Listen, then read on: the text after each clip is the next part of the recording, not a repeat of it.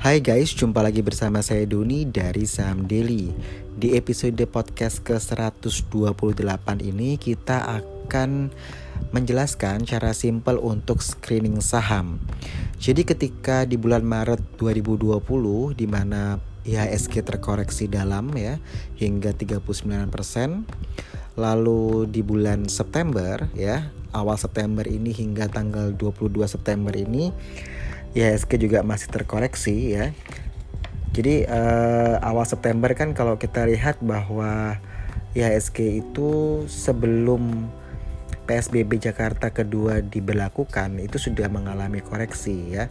Jadi uh, Maret terkoreksi, April, Mei, Juni, Juli, Agustus dia rebound, awal September dia koreksi lagi hingga hari ini ya di 22 September ini.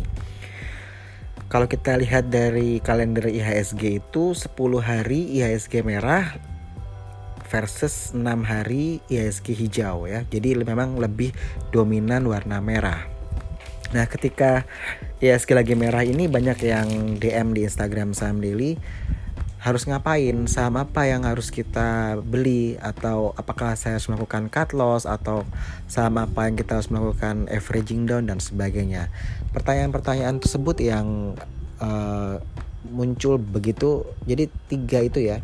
Uh, saham apa yang harus dibeli, apakah sudah saatnya untuk membeli, uh, lalu hubungannya dengan apakah harus melakukan cut loss atau harus melakukan averaging down seperti itu sih uh, yang muncul banyak begitu. Tapi kalau dari kita sendiri ketika market koreksi yang kita prediksi September Oktober ini akan terkoreksi ya karena terkait di akhir September ini kan uh, kuartal ketiga akan dirilis ya. Dan memang kalau hari ini kita baca juga berita bahwa uh, Bu Sri Mulyani uh, mengatakan bahwa akan resesi ya. Artinya uh, hal ini juga disambut negatif ya oleh market sehingga memang kita melihat bahwa dari September ini sepertinya memang sudah di, bisa diprediksi bahwa akan resesi di kuartal ketiga ini sehingga nggak uh, heran jika investor asing juga sudah uh, kita bilang jor-joran ya selnya gitu ya di bur di bursa begitu. Sehingga uh, kalau yang sudah biasa trading atau investing sih bisa-bisa saja. Tapi kalau yang masih newbie biasanya uh, suka dikduk gitu ya harus harus bagaimana begitu kendati kita sudah sempat sharing ya di Instagram kita maupun di website kita uh, strategi ketika IHSG terkoreksi. Jadi teman-teman bisa baca aja di highlight Instagram kita atau buka di website kita www.samdelia.com. Nah, ketika IHSG terkoreksi, apa yang kita lakukan? Biasanya kita itu lebih uh, menghabiskan waktu untuk melakukan screening saham ya. Saya sempat uh, jelaskan di episode sebelum-sebelum ya bahwa ketika memang ketika market udah merah sudah tidak uh, begitu menarik untuk kita masuk gitu ya, kita paksa untuk masuk. Nah di situ uh, kita sering untuk melakukan uh, valuasi saham kita melakukan screening saham begitu. Nah cara yang paling mudah sebenarnya yang kalau nggak uh, butuh effort terlalu ribet begitu ya ambil saja LQ45 jadi 45 saham yang sudah masuk di indeks LQ45 itu. Lalu uh, Anda cari data ya. Data harga saham per 30 Desember 2019 itu uh, Anda bisa download di idx.co.id ya uh, untuk uh, data harga tersebut Nah, ketika Anda sudah uh, download dapat datanya, Anda akan tahu kan uh, tanggal 30 Desember 2019 itu harga-harga saham dari LQ45 itu apa uh, berapa berapa aja. Anda entry aja begitu ya. Entry entry manual pakai Excel aja lah ya. Mau pakai VLOOKUP, mau pakai yang Anda manual ketik lihat oh kalau misalkan BSDE nih uh, itu harga di tanggal 30 Desember 2019 itu 1255 ya Anda ketik begitu ya. Lalu Anda juga bisa uh, download yang harga per hari ini ya. Per hari ini saya bicara tanggal 22 September 2020 begitu. Misalkan BSDE harganya itu di 775 rupiah. Nah, ketika Anda sudah mendapatkan harga tanggal 30 Desember 2019, lalu Anda dapat harga 22 September 2020 yaitu hari ini, itu Anda bisa kurangi. Jadi harga saham hari ini dikurangi dengan harga saham di tanggal 30 Desember 2019. Saya ambil contoh BSDE tadi ya, Bumi Serpong Damai tadi. Kan tanggal 30 Desember 2019 dia di harga 1255. Sedangkan harga hari ini di 22 September 2020 itu 775. Artinya harga saham ini minus 38% ya kan? Nah caranya kan 775 Anda kurangi 1255 Anda bagi dengan 1255 gitu ya. Nah, nanti Anda akan dapat uh, minus 38% harga sahamnya. Jadi ini kita simpelnya begitu ya Lalu ketika anda mau step kedua, ya tadi kan Anda mengetahui oh perubahan harganya sekian gitu, minus sekian gitu. Itu untuk BSDE. Tapi kan masih ada masih ada 44 saham lain ya. Anda lakukan hal yang sama ya.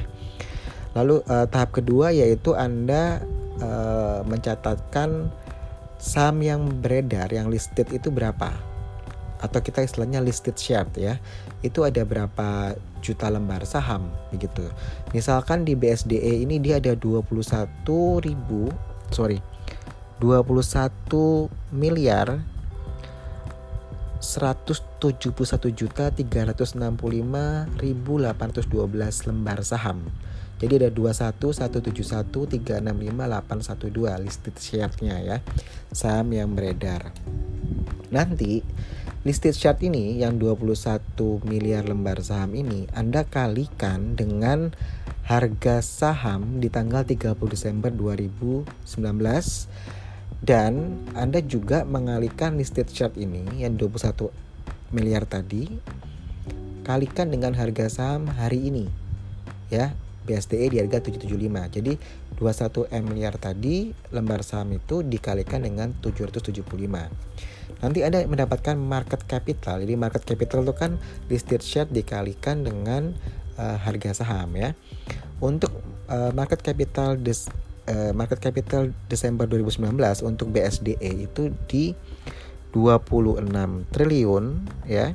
Sedangkan untuk market capital di 22 September 2020 itu di 16,4 triliun. Nah, dari sini Anda bisa kurangi.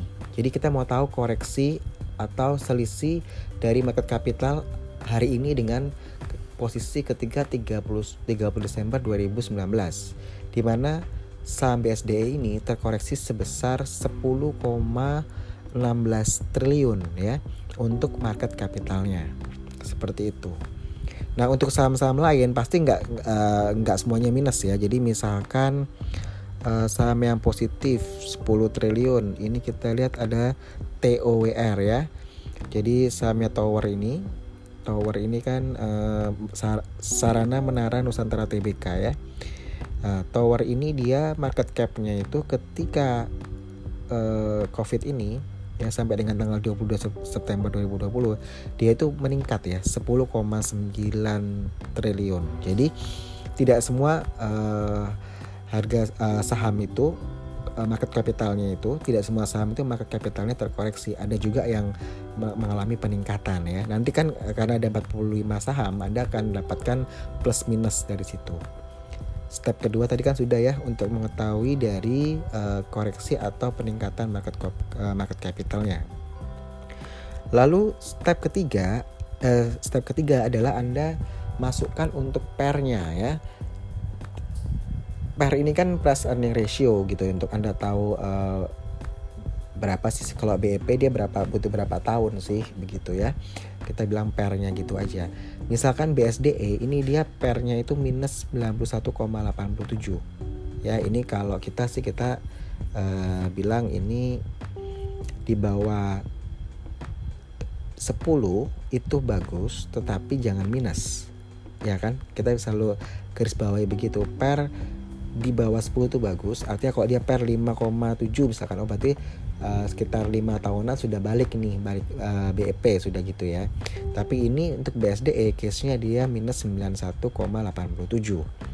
kalau kita lihat uh, ada nggak uh, pair yang nggak minus misalkan gitu tapi di bawah 10 kita bisa lihat misalkan Adro ya.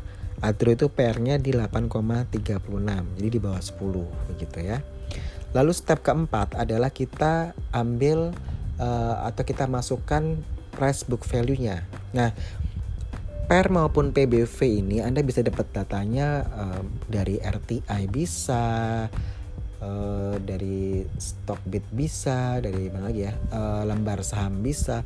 Banyak banget uh, aplikasi yang bisa mendukung anda ya untuk uh, mengetahui rasio-rasio tersebut begitu ya. Tidak harus uh, anda hitung manual seperti itu tapi kalau mau hitung manual ya silahkan nah PBV ini price book value nya teman-teman masukkan saja kalau tadi BSDE dia price book value-nya di 0,56 which is di bawah satu ya. Bagus di situ. Jadi saya cuma menggunakan empat tahapan itu aja ya. Jadi uh, yang pertama adalah dari koreksi harga atau kenaikan maupun penurunan harga sahamnya.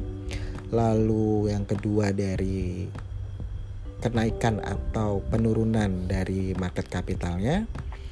Yang ketiga adalah pernya yang keempat adalah PBV-nya. Itu saja yang saya buat uh, untuk screening. Jadi uh, simple seperti itu aja gitu. Kalau kita mau screening yang agak uh, ribet ntar susah diikutin ya karena melalui podcast. Nah, makanya alasannya kita pakai 4, uh, LQ45 cukup 45 saham dari 712 saham yang ada di bursa saham saat ini. Jadi untuk simplify saja ya. Kalau Anda mau pakai uh, IDX 30 silakan ya. Tapi kita pakai LQ45 di hari ini ya. Lalu dari koreksi harga atau dari kenaikan atau penurunan harga kita lihat dulu kita short. Nah, untuk saham-saham yang ketika pandemi COVID-19 ini di LQ45 harga sahamnya tidak mengalami penurunan, malah mengalami kenaikan. Nah, saham-sahamnya itu kebetulan ada tujuh saham ya. Saya sebutkan saja ada MDKA.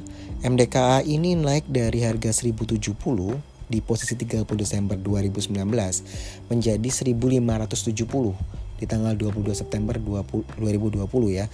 Artinya harga sahamnya itu naik 47%. Lalu untuk market capitalnya ini dia naik ya market capitalnya naik 10,9 triliun untuk pernya dia di 31,41 PBV-nya di 4,61 lalu untuk saham kedua ada TOWR Sarana Sarana Menara Nusantara TBK ini TOWR ini dia harganya naik 27% ya dari harga 805 ke 1020 Lalu kita lihat dari segi market capitalnya dia naik 10,9 triliun juga. Pernya di 19,99, PBV di 5,64. Lalu untuk INKP ya, Indakiat Pulp and Paper TBK ini dia harga sahamnya naik 20% ya. Dari harga 7.700 ke 9.250 dengan market capitalnya naik 8,4 triliun. Pernya ini menarik ya. Pernya di 8,71 artinya di bawah 10 10 kali. Lalu PBV-nya itu 0,84 di bawah 1. Jadi NKP ini uh, bagus ya dari segi screeningan kita ini. Lalu saham keempat ada TBIG, TBIG ya kita bilang Tower bersama Infrastruktur TBK. Ini dia mengalami kenaikan 7% dari harga 1230 ke 1315 ya ini market capnya bertambah 1,9 triliun pernya 29,18 PBV nya 5,27 yang saham kelima ada UNTR United Tractor ini dia sahamnya harga sahamnya naik 6% dari 21.525 ke 22.825 dengan kenaikan market capitalnya 4,8 triliun pernya di 10,48 ya jadi masih kisaran 10 pernya.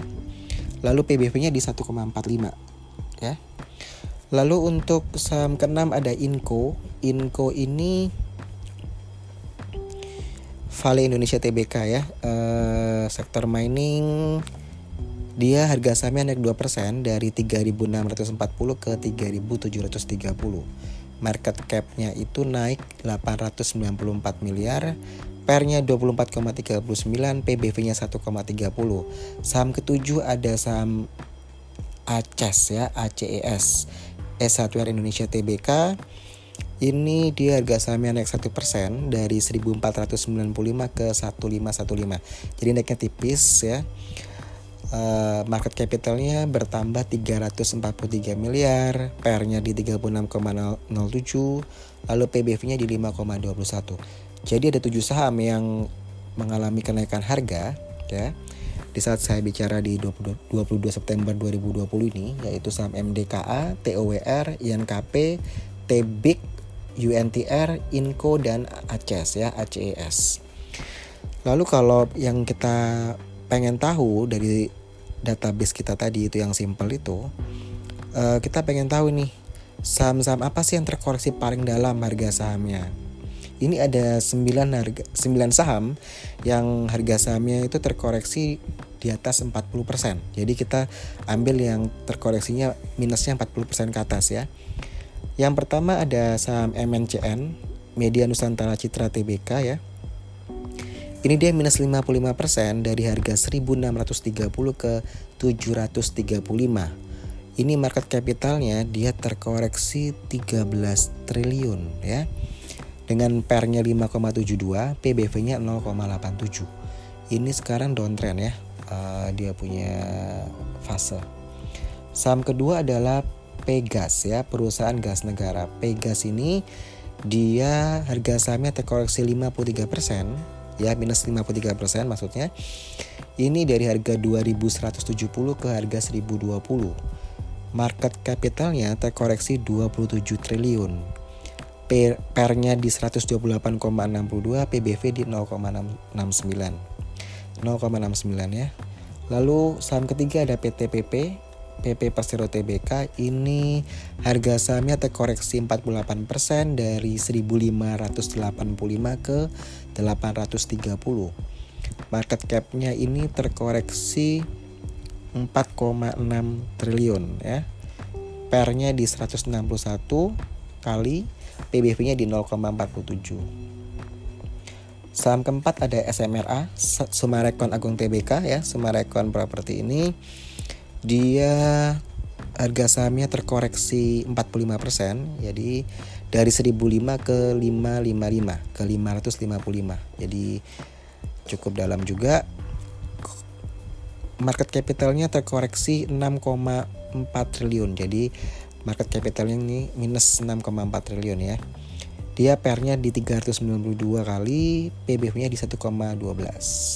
Saham kelima ada Wika ya. Wijaya Wijaya Karya Persero Tbk properti juga ini. Iya, jadi kalau kita bilang bahwa Wika ini kan konstruksi bangunan ya, subkonstruksi bang bangunan, sedangkan kategorinya di properti ya, sektornya. Ini harga sahamnya terkoreksi minus 44% dari harga 1990 ke 1105 dengan koreksi market capnya itu di 7,9 triliun pernya 19,79 PBV nya 0,72 saham keenam ada BBTN Bank Tabungan Negara Persero Tbk ini terkoreksi 43% harga sahamnya dari 2120 ke 1200 market capnya terkoreksi 9,6 triliun pernya di 8,2 PBV di 0,74 saham ketujuh kita ada INTP ya semen ini ya. Indo Semen Tunggal Prakarsa dia terkoreksi 43% harga sahamnya dari harga 19.025 rupiah ke 10.775 dengan koreksi market capitalnya itu 30,3 triliun. Pernya di 42,19, PBV-nya di 1,69. Lalu saham ke-8 ada BBNI ya, Bank Negara Indonesia, Persero Tbk. Ini harga sahamnya terkoreksi 42% dari harga 7.850 ke 4.540 dengan koreksi market cap-nya itu di 61 triliun rupiah. pernya itu ada di 9,40 PBV-nya di 0,76 yang kesembilan adalah JSMR Jasa Marga Persero Tbk ya. Ini harga sahamnya minus 40% dari harga 5175 ke 3130 dengan koreksi market cap-nya itu di minus 14,8 triliun pernya di 107,43 PBV-nya di 1,21 nah dari sini eh, kita melihat ada dua sisi ya di mana saya pertama memberikan harga-harga saham mana yang mengalami kenaikan di kala pandemi dan harga-harga saham mana yang harga sahamnya terkoreksi minus 40% ke atas. Jadi saya melihat dari dua sisi ya. Sebenarnya kalau dari 9 saham ini yang terkoreksi dan tadi yang paling tinggi itu yang paling bagus sebentar ya yang paling bagus tadi ada tujuh saham ya yang harga sahamnya uh, mas mengalami peningkatan walaupun pandemi. Nah 9 tambah 7 gitu ya. Itu kita bisa melihat bahwa 16 saham ini ada tiga saham yang menarik ya. Jadi kalau teman-teman tadi ikuti dari awal, jadi kan tadi yang saham-saham yang hijau saya bilang ketika yes, uh, ketika pandemi ini harga saham yang malah naik yaitu MDKA, TUWR, INKP, TBIK, UNTR, Inco, Ases ya. Lalu saham-saham yang mengalami penurunan harga saham terbesar ya yaitu MNCN, Pegas, PTPP, SMRA, Wika, BBTN, INTP, BBNI, JSMR. Saya cuman tertarik dengan tiga saham di antara 16 saham 16 saham tersebut yaitu uh, INKP ya. Ini saya summary aja. Kenapa? Karena dia kenaikan harga sahamnya itu 20% dari 7.700 ke 9.250. Market capnya naik 8,48 triliun, pernya 8,71 kali. Jadi di bawah 10 pernya. Ini ini bagus. PBV-nya masih 0,84, masih di bawah 1. Yang kedua, saham yang menarik buat saya adalah UNTR ya. UNTR ini kenaikan harga sahamnya di 6% lalu market capnya itu positif bertambah maksudnya 4,8 triliun pernya di 10,48 masih di range uh, 10 kali ya. Lalu PBV nya di 1,45 nanti kalau kayak UNTR ini Anda harus lihat sektornya juga ya di sektornya berapa rata-ratanya ya PBV nya Lalu yang ketiga, saham yang menarik walaupun dia mengalami koreksi harga yaitu BBNI ya. Bank BNI ini memang dia terkoreksi 42% harga sahamnya dari 7.850 ke 4.540. Waktu itu sempat ke 5.000 kan ya, 5.300, 5.200. Lalu karena ya skema merah-merah terus dia mengalami penurunan ya. Ini terkait juga uh, rencana uh, fungsi OJK dikembalikan ke Bank Indonesia ya, seperti itu fungsi pengawasannya ya. Nah, tentu uh, juga ketika apa pandemi ini resiko untuk NPL-nya juga meningkat ya rata-rata bank-bank itu. Jadi ini juga uh, menyebabkan uh, sektor perbankan itu mengalami koreksi harga saham ya. Kita lihat market capitalnya BBNI ini minus 61,1 triliun. PER-nya masih di 9,4 ya, di bawah 10. PBV-nya 0,76 tadi memang ada BBTN ya yang masuk juga kita lihat uh, PR-nya di 9,4 PBV di 0, eh, sebentar. Sorry. BBTN itu uh, dia terkoreksi 43% PR-nya di 8,20 PBV di 0,74 jadi BBNI sama BBTN ini sama-sama menarik gitu ya. Jadi yang ketiga itu saya pilih BBNI ya. Dengan pertimbangan itu juga lalu BBTN juga e, berada pada koreksi minus 43% harga sahamnya tetapi pernya 8,20 dan PBV 0,74. Jadi sama-sama BBTN dan e, BBNI ini bagus. Dalam arti bagusnya mereka mengalami koreksi tapi uh, kita melihat bahwa secara fundamental mereka masih bagus begitu ya terutama yang BBNI ya jadi uh, empat saham ini awalnya saya cuma pilih tiga ya yaitu uh, INKP, UNTR, BBNI.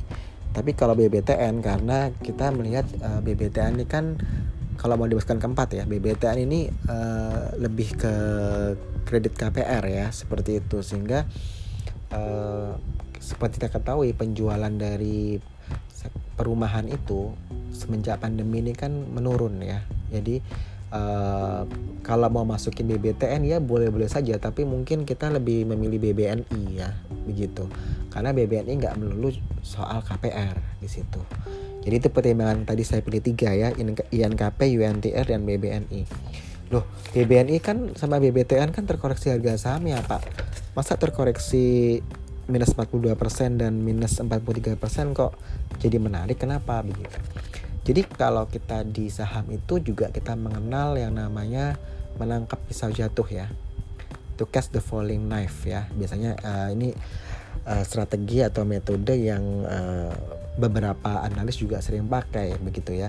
Kalau harga saham sudah turun di atas 40% kita bisa masuk gitu. Harapannya nanti tinggal istilahnya serok bawah begitu ya. Tapi menangkap pisau jatuh itu kan juga uh, berbahaya juga begitu. Ada peluang di situ, peluang besar, tapi juga ada resiko gitu ya. Ya Anda bayangin ada pisau jatuh Anda tangkap bisa berdarah-darah. Ya kecuali Anda nangkep pisaunya di gagangnya, di pegangannya pisaunya. Jadi Anda nggak nggak terluka tangan Anda begitu. Ya kan. Masalahnya kita nggak pernah tahu nih. Kita nangkep pisaunya itu pas nggak pas di gagangnya pegangannya pisau apa pas di ujungnya pisau yang kita bisa bleeding di situ ya ada resiko di situ tapi kalau kita melihat BBNI eh, kita cukup confident ya bahwa BBNI ini bisa rebound begitu jadi uh, sebentar. Saya tunjukkan ya bahwa BBNI ini kita lihat dulu data ya. BBNI Eh, kita lihat charting bentar. Ya. BBN ini kan harga terendah. Waktu itu sempat di 3170 uh, 3160 ya.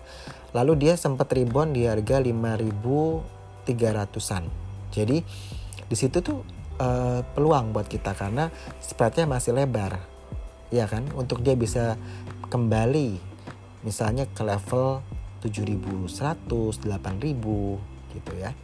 Jadi di situ kita melihat bahwa di BBN ini uh, kesempatannya masih terbuka lebar ya kalau dia rebound seperti itu. Tadi di 3100 aja dia bisa ke 5000 udah cuan lebar sebenarnya, ya kan? Walaupun hari ini dia turun di 4540. Begitu. Jadi itu pertimbangan-pertimbangan kita ya. Kalau BBTN kita lihat ya. Sebentar saya cek dulu. BBTN kita input dulu nah BBTN ini dia pernah terendah di harga 750-an ya. Dan dia sempat uh, rebound ke 1500 walaupun dia belum mencapai ke harga yang sebelum Covid ya. Di mana dia sempat ke mana nih? Ke 2120 ya. Belum sampai di situ. Cuman ya kan tadi ketika kita bicara mengenai penjualan uh, rumah atau kita bilang uh, eh, KPR nah itu kita uh, jadi pertimbangan juga ya mengenai BBTN jadi makanya tadi saya melihat bahwa uh, INKP, UNTR dan BBNI ya yang kita menarik untuk uh, kita amati seperti itu. Jadi ini cara simpel ya. Semoga teman-teman gak bingung. Uh, saya summary saja lebih gampang. Jadi pertama anda lihat di bursa saham Indonesia ya bursa efek Indonesia itu ada 712 saham. Kalau saya suruh Anda screening 712 saham, aduh ribet Pak. Ya udah, ambil aja LQ45 atau Anda ambil IDX 30, 30 saham indeks itu ya. Atau Anda mau pakai LQ45 lah, kayak seperti saya, saya pakai LQ45 ini simple banget begitu ya. Lalu Anda download uh, harga saham di tanggal 30 Desember 2019 untuk 45 saham itu ya. Lalu Anda download juga harga saham hari ini ya, 22 September 2020. Begitu. Setelah Anda download ya, Anda juga bisa download data dari listed share-nya dia. Jadi saham yang beredar berapa juta lembar saham sih? Nah, itu Anda juga masukkan situ. Ini cuma butuh uh, eh, 5 data. Yang data keempat Anda butuh per ya. Ini per Anda bisa lihat di RTI juga. Listed share-nya juga bisa lihat di RTI ya. Kalau saya nggak salah coba. Lihat saya jarang ini lihat di RTI ada ya issued share ya kalau di RTI nah jadi per PBV anda dapat dari RTI kalau anda nggak mau hitung manual anda bisa uh, ketik aja lihat dari RTI begitu ya. Kalau untuk yang data harga saham anda bisa ambil di idx.co.id itu termasuk juga dengan uh, listed share-nya ya uh, saham yang beredar itu uh, detailnya berapa? 14 juta 14 14 uh, triliun berapa? 14 miliar berapa? Terserah anda lihat situ aja ada kok ya. Market capnya juga ada di situ juga sebenarnya. Cuman market capnya kan kalau anda lihat di RTI ya market cap saat ini anda tidak bisa lihat market cap Desember 2019 jadi anda harus download itu listed chatnya anda kalikan dengan uh, harga saham di 2019 uh, 30 Desember 2019 semoga ini uh, untuk nyiapin datanya nggak bingung ya jadi Anda download dulu harga saham tanggal 30 Desember 2019, tanggal 22 September 2020. Lalu Anda juga download yang listed share-nya berapa juta lembar saham itu untuk menghitung nanti market cap-nya ya. Market capital itu ngitungnya ya listed share dikalikan dengan harga sahamnya ya, begitu. Setelah Anda dapat datanya semua, Anda kurangilah harga saham tanggal 22 September ini dengan harga saham 30 Desember 2019. Dapat selisihnya kan, Anda presentasikan. Lalu uh, market cap-nya Anda kalikan uh, harga saham tanggal 30 Desember 2019 dengan uh, listed share dapat kan lalu anda dapat lagi market capital tanggal 22 September 2020 dengan mengalihkan harga saham di 2000 22 eh, September 2020 kali listed share. Udah dapat tuh market capital 22 September 2020 Anda kurangilah. Uh, market cap 22 September dikurangi market cap 30 Desember 2019 dapatlah uh, naik turunnya market capital itu. Itu clear ya. Yang kedua tahap ketiga yaitu masalah per Anda sudah entry semua. Lalu PBV Anda entry juga. Seperti itu. Setelah itu Anda tinggal uh, kita bilang kalau anda pakai Excel anda tinggal uh, short aja ya. Mau dari yang presentasi terbesar atau yang terbesar minusnya begitu ya. Terbesar kenaikannya maupun terbesar minusnya di situ. Nanti anda akan dapatkan uh, saham-saham mana yang menurut anda menarik begitu. Itu cara simple ya. Misalkan oh saya nggak kurang nih kalau cuma pakai per dan PBV saya maunya uh, dernya juga dimasukkan di situ. Saya maunya misalkan row-nya juga dimasukkan, silahkan. Jadi anda bebas menambahkan per, menambahkan uh, sorry, menambahkan der, menambahkan row atau dividend yield, silakan dividend payout ratio Anda bisa tambahkan di situ. Jika memang Anda mengincar dividen ya sebagai investor itu boleh seperti itu. Jadi ini uh, simpelnya aja screening saham manual ya. Anda buat dengan Excel seperti itu. Nanti kalau saya ada waktu mungkin saya bisa uh, buat YouTube-nya ya. Saya jangan janji dulu di YouTube nih ya. Gak sempat-sempat. Ini aja podcast jam berapa nih di Bali jam 23.14. Jadi jam 11 malam ya. Udah waktunya orang tidur saya masih uh, ngobrolin saham gitu ya ke teman-teman semua. Dan ini semoga uh, menjawab pertanyaan yang banyak banget. Ini untuk screening saham ini sekitar 5 ribuan DM ya yang masuk. Jadi kalau di scrolling itu aduh matanya sepet banget nih baca pertanyaan teman-teman Pak minta dong begitu belum lagi permintaan hari ini sebenarnya ketika siang makan siang tadi saya lihat paling banyak BBCA ya yang tanyakan uh, lalu ada saham apa lagi? Saham oke okay, sebentar saham Ira ya yang tanyakan tolong buatin podcastnya. Jadi saya uh, mau bilang iya gimana? Karena uh, abis market closing kita harus lakukan analisa lagi begitu ya. Nanti kalau sempat ya kalau sempat saya uh, bahas mungkin ya kalau nggak BBCA maupun saham IRRA begitu ya. Kalau ada waktu uh, semoga saya bisa uh, prepare ya untuk sharing ke teman-teman untuk podcastnya di episode selanjutnya dan untuk teman-teman yang dengar di Apple Podcast boleh kasih rating, boleh kasih komen ya di Apple Podcast biar kita jadi makin semangat untuk sharing ke teman-teman semuanya. Dan satu hal lagi, uh, saya senang banget karena untuk haters sudah lumayan berkurang. Haters tuh saya tahu dari dari DM ya, jadi bukan dari komen.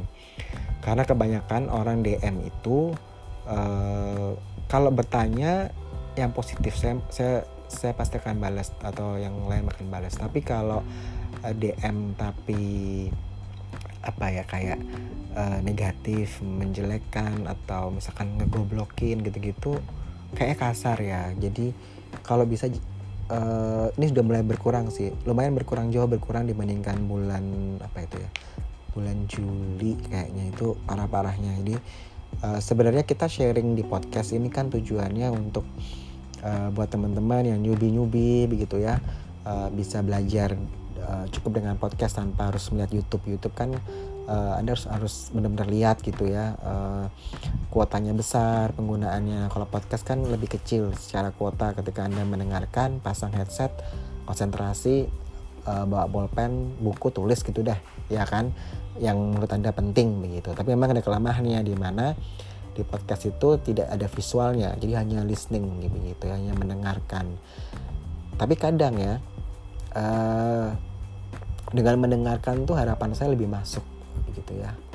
Karena kan langsung uh, anda mendengarkan uh, harusnya nyambung ya gitu. Tapi kalau anda uh, visual anda melihat menonton gitu ya itu anda ya memang mungkin dapat explanationnya lebih komprehensif tetapi kalau misalkan kontennya itu bagus ada warna-warni gambarnya begini ke kadang-kadang ya nggak?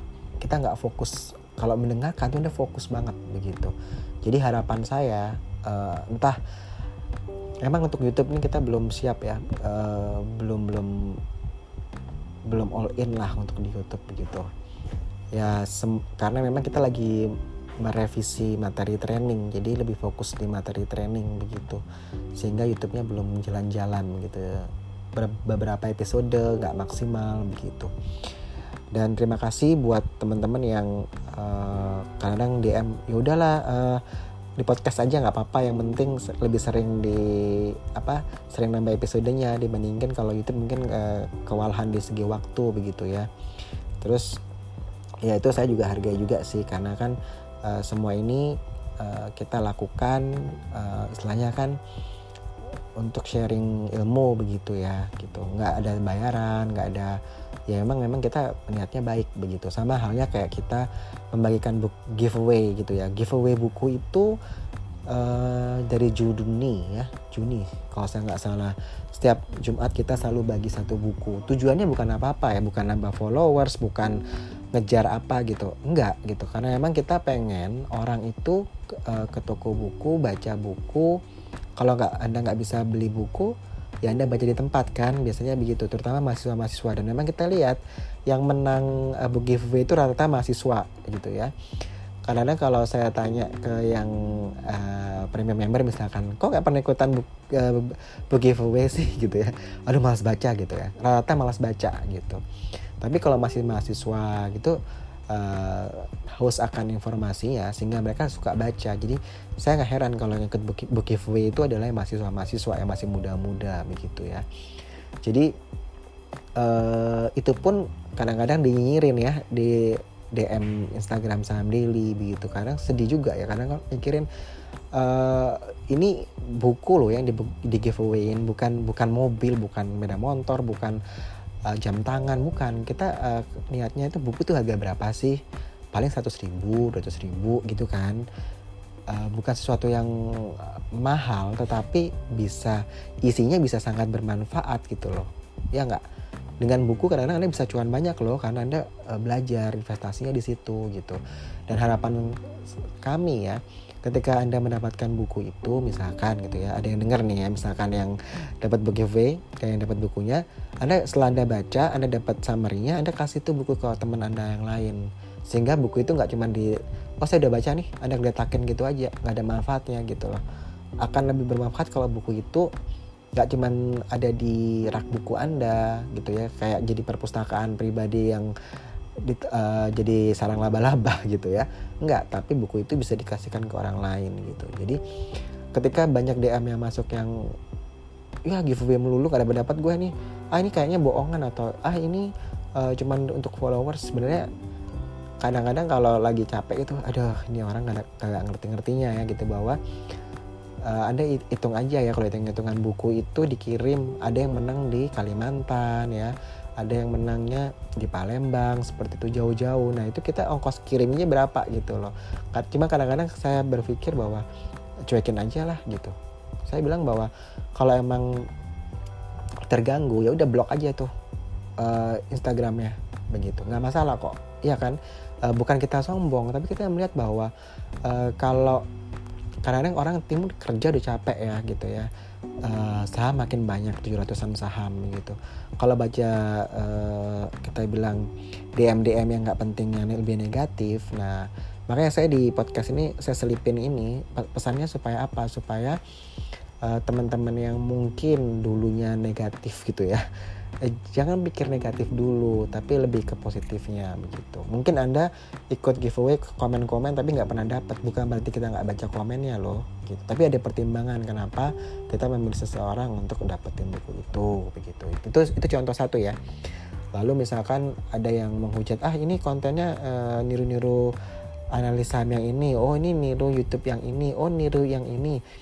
Kadang-kadang ya ini original kan ya. Maksudnya kita bukan niru ya. Istilahnya semua ini dilakukan ya uh, dengan uh, persiapan gitu. Walaupun kadang-kadang ada yang saya podcast ya tanpa siapin materi diketik itu enggak langsung aja begitu ya. Sambil buka laptop buka master data kita lihat-lihat gitu sambil ngomong. Makanya kalau kadang belibet ya mohon dimaafin karena nggak punya waktu untuk nyiapin materi. Kadang-kadang ada yang kita well prepared di mana kita emang siap lagi moodnya lagi bagus kita siapin data siapin kata-kata ketik dulu gitu. Tapi rata-rata sekarang karena uh, terutama kalau kayak market lagi koreksi begini ya itu uh, member kita rata-rata mereka konsult konsultan ya apa consulting sorry uh, konsultasinya lebih intens di situ ya jadi kita tentu memprioritaskan member-member kita yang premium member begitu. Jadi bukan bukan maksudnya kita nggak serius gitu ya. Jadi tapi saya udah senang karena memang uh, saya lihat bahwa yang negatif-negatif udah lebih sedikit dan memang yang kebanyakan kita kalau yang negatif kita blok langsung ya. Jadi supaya nggak uh, berefek negatif begitu ke tim juga seperti itu. Jadi buat teman-teman tadi yang kebanyakan minta BBCA dan IRRA ya uh, kalau kita sempat uh, kita akan review ya. Terima kasih juga untuk masukan-masukannya walaupun mungkin nggak semua bisa dipenuhi ya karena banyak banget uh, baca DM yang sekian ribu tuh juga kadang-kadang uh, bisa sakit mata. Begitu aja ya. Jadi terima kasih buat teman-teman yang sudah support saham daily. Uh, stay positif. Itu yang saya uh, pesankan buat teman-teman semua. Bahkan saya sempat tadi siang ya ada yang nelfon saya gitu. Dan dia uh, minta ngobrol dengan saya. Saya bilang oh ya siapa siapa gitu. Saya ngobrol di nomornya admin ya. Situ dia bilang uh, thank you loh pak. Ini gini saya cuan dari saham ini gitu. Saya ikut telegramnya doang. Jadi dia cuma follow telegram. Dia lihat bahwa saham-saham yang setiap hari uh, di screenshot ya uh, after first session close nah itu dia ikut dari situ. Dia listing oh berarti saham daily ini saham-sahamnya ini ini ini ya. Saham-saham yang bukan kategori terlalu banyak gorengannya gitu-gitu. Tapi dia banyak sekali dia cuan dapat dari situ. Nah contrary ya uh, contrary itu uh, sebaliknya. Uh, ada yang ah ini kan yang di sharing yang uh, cuan-cuan. Kalau nggak cuan nggak di sharing sebenarnya kalau anda scroll lagi ke atas telegram kita itu ada yang merah-merah api-api gitu ya. Itu itu kalau merah ya merah gitu. Jadi kita nggak ada nggak ada yang di apa kita bilang uh, dimanipulasi begitu. Dan bahkan di telegram itu juga ada premium member ya. Mereka bisa protes loh kalau itu salah uh, kita kita manipulasi seperti itu. Sama halnya dengan pertanyaan misalkan oh saya mau join premium member nih. Kira-kira uh, bisa jamin 100% selalu winning selalu win gitu ya. Selalu uh, cuan begitu. Biasanya kita bilang uh, mending gak usah deh gitu. Karena nggak ada satupun orang yang bisa menjamin bahwa kita bisa winning di setiap transaksi kita begitu. Pasti ada lossnya begitu. Event itu di nabung saham ya karena kita masukkan sebelum uh, COVID-19 ya. Jadi kalau anda tidak percaya mungkin ada teman anda yang ikut premium member anda bisa lihat tuh database nya kita. Oh saham ini minus ya yang uh, nabung sahamnya yang sebelum apa sebelum covid. Dan emang itu kenyataan gitu. Kita sharing nggak ada tutupan untuk premium member. Emang datanya seperti itu yang dari kita punya trial ya di situ. Tapi wah kalau yang di monthly recommendation hijau semua ini. Ya memang kenyataannya seperti itu jadi kita nggak ada yang apa ya ditutupin ya. Karena database yang kita kasih ke premium member itu yang yang real yang kita share di telegram yang screenshot screenshot di baik di telegram maupun di instagram ya. Kalau instagram kan sehari hilang sehari hilang ya. Jadi makanya kita uh, sharingnya di telegram supaya ada ada recordnya begitu loh. Oh ini dailynya mereka begini begitu. Jadi dan join premium member itu juga nggak ada paksaan ya sebenarnya gitu. Jadi anda mau join silakan. Enggak juga nggak apa-apa. Anda bisa belajar dari podcast dari informasi yang kita share di telegram kita maupun di Instagram ya. Di Instagram Story maupun di Instagram feed kita. Di situ anda bisa kalau bermanfaat ya berarti ya kita cukup senang begitu kan? Kritik itu kita juga senang ya. Yang penting membangun bukan yang haters haters yang uh, negatif banget begitu ya. Cukup lah ya lagi covid covid uh, bawaannya negatif dulu gitu nggak suka gitu. Jadi kita maunya yang positif positif gitu. Jadi ini saya selipin dari screening saham tadi. Semoga bermanfaat buat teman-teman. Terima kasih atas supportnya atas kerjasamanya. Saya Doni dari Saham Daily out